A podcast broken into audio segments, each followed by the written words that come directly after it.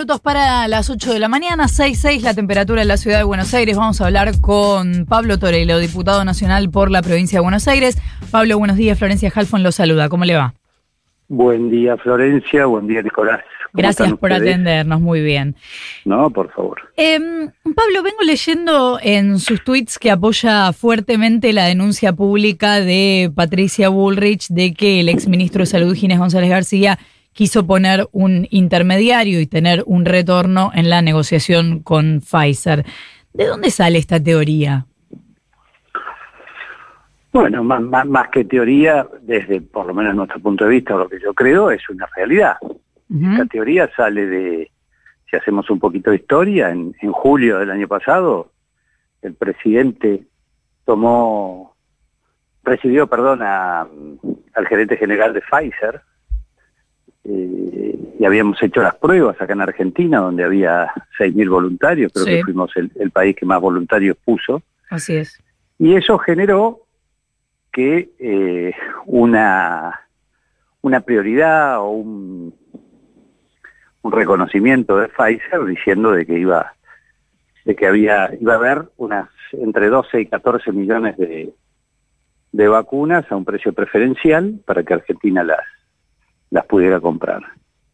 Lo que está muy claro es de que esas vacunas no llegaron. También pasó con el fondo Covax, donde podíamos tener hasta 25 millones de vacunas y optamos por comprar el 10% de eso, y tampoco se compraron. Y el argumento que dio creo que subsecretario de Salud,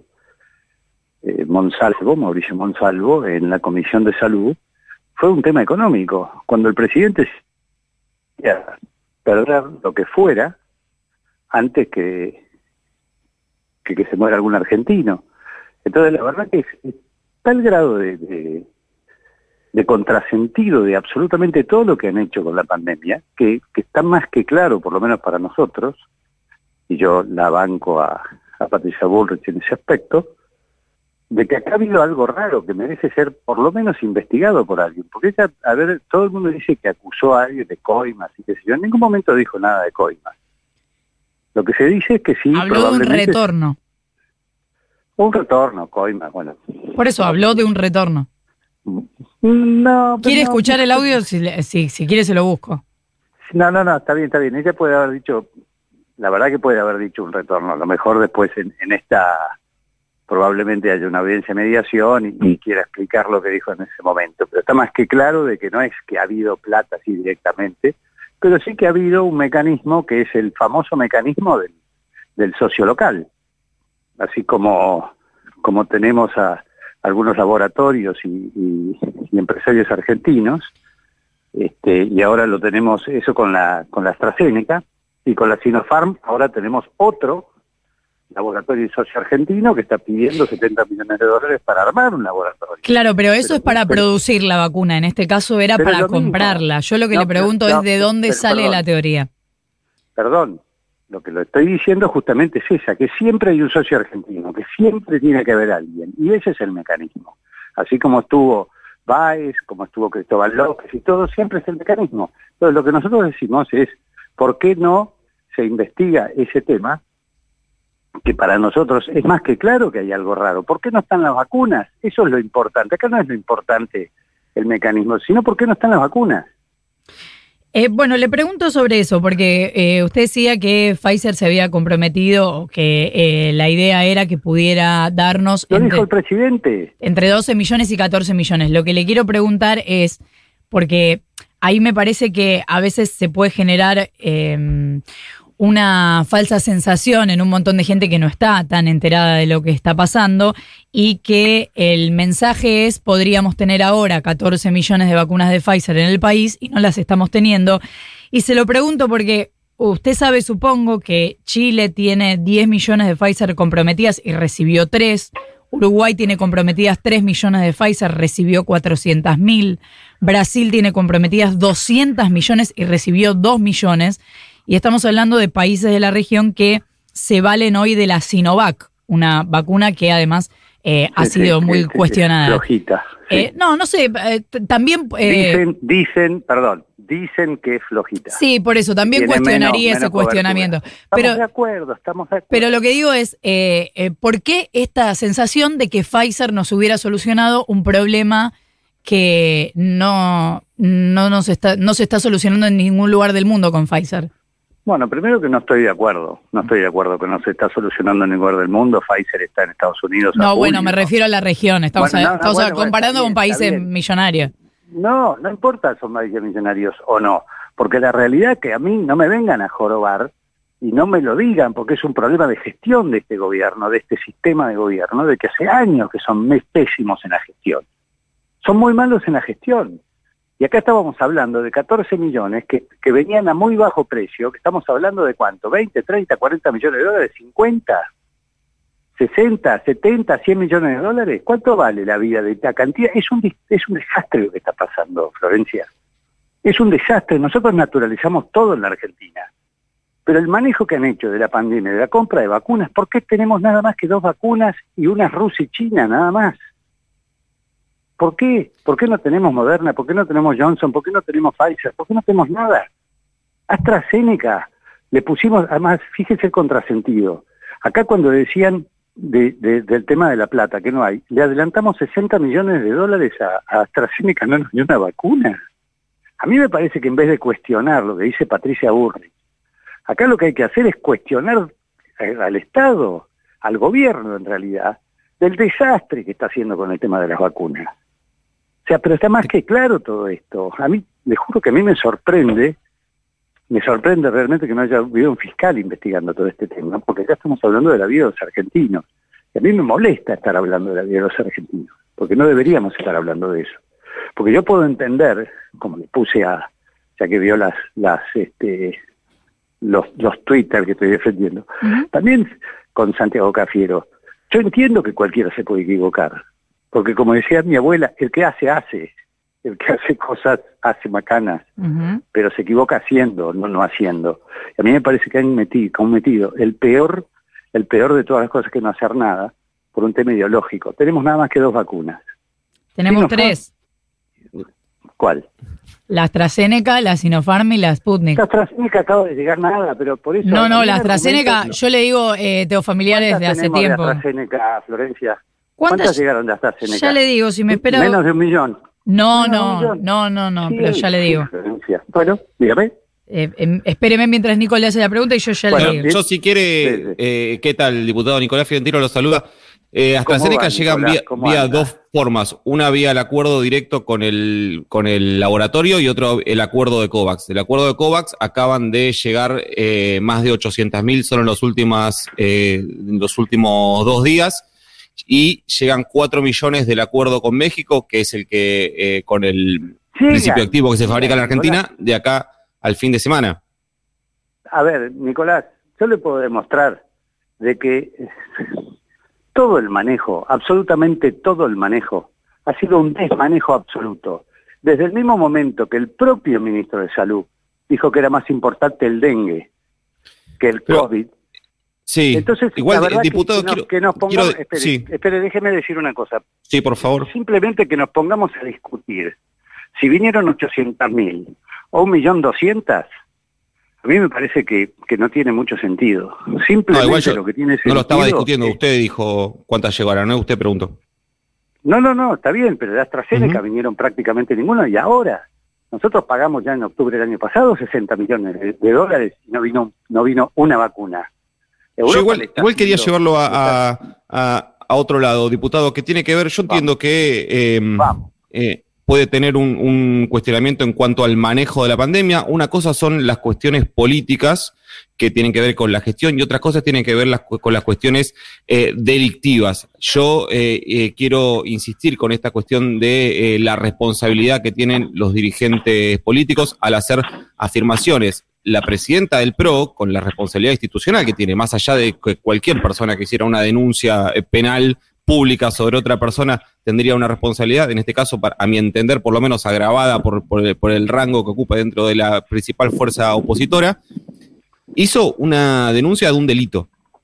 habló de retornos y todos sabemos perfectamente, y usted también lo sabe, qué significa retornos en la política. No es lo mismo que poner un intermediario. Y mi sensación es que si no hubiese habido una desmentida fuerte de ese momento desde la propia Pfizer y desde el propio gobierno, queda todo el tiempo en el aire esta sensación de, bueno, yo acuso y a ver si me desmienten, bueno, voy viendo. Y me parece que como dirigentes políticos tendrían que tener otra responsabilidad, pero no sé qué piensa usted.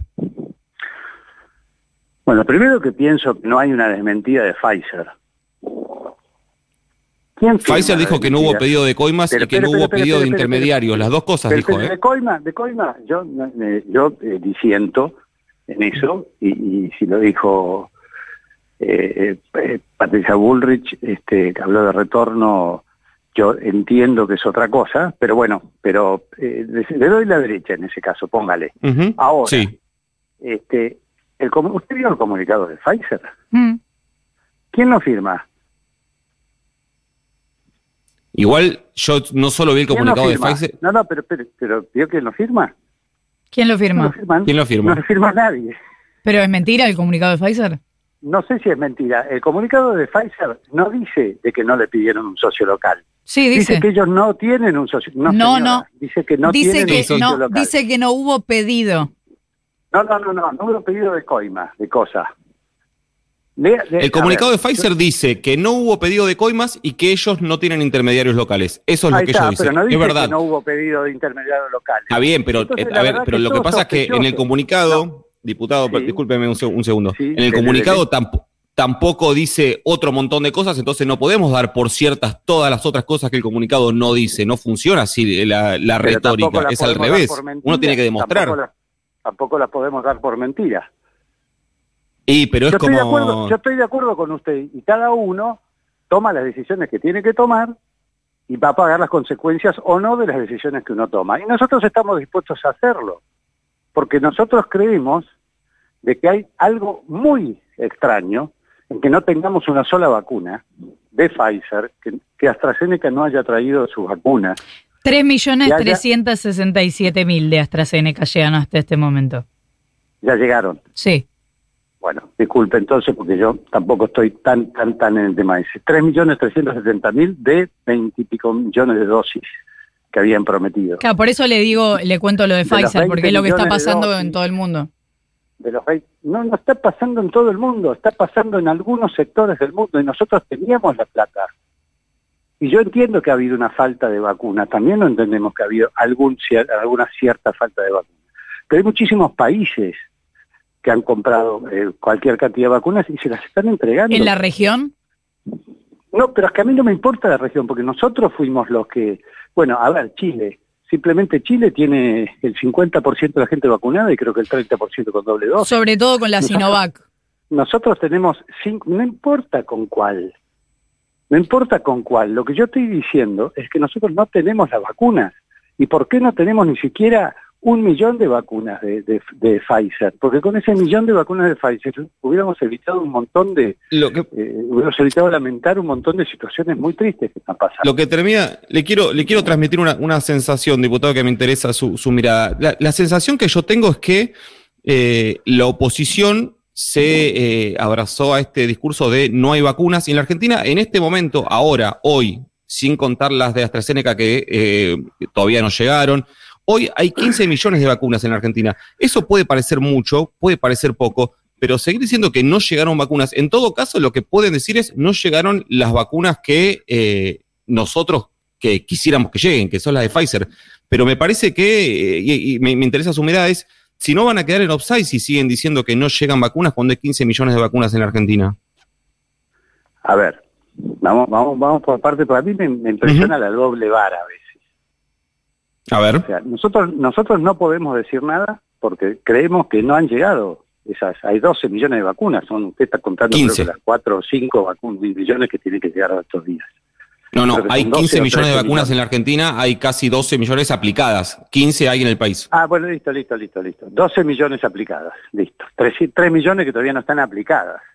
Pero porque acaban de llegar. Están bajando del avión todavía. No, a ver, pero volvemos al tema, están defendiendo lo indefendible. No, pero no se trata de una defensa, se trata de poder entender cuál es el cuestionamiento. El cuestionamiento es el mal manejo la opacidad en el tema de... Porque eso es por lo menos oscuro lo que pasó con Pfizer.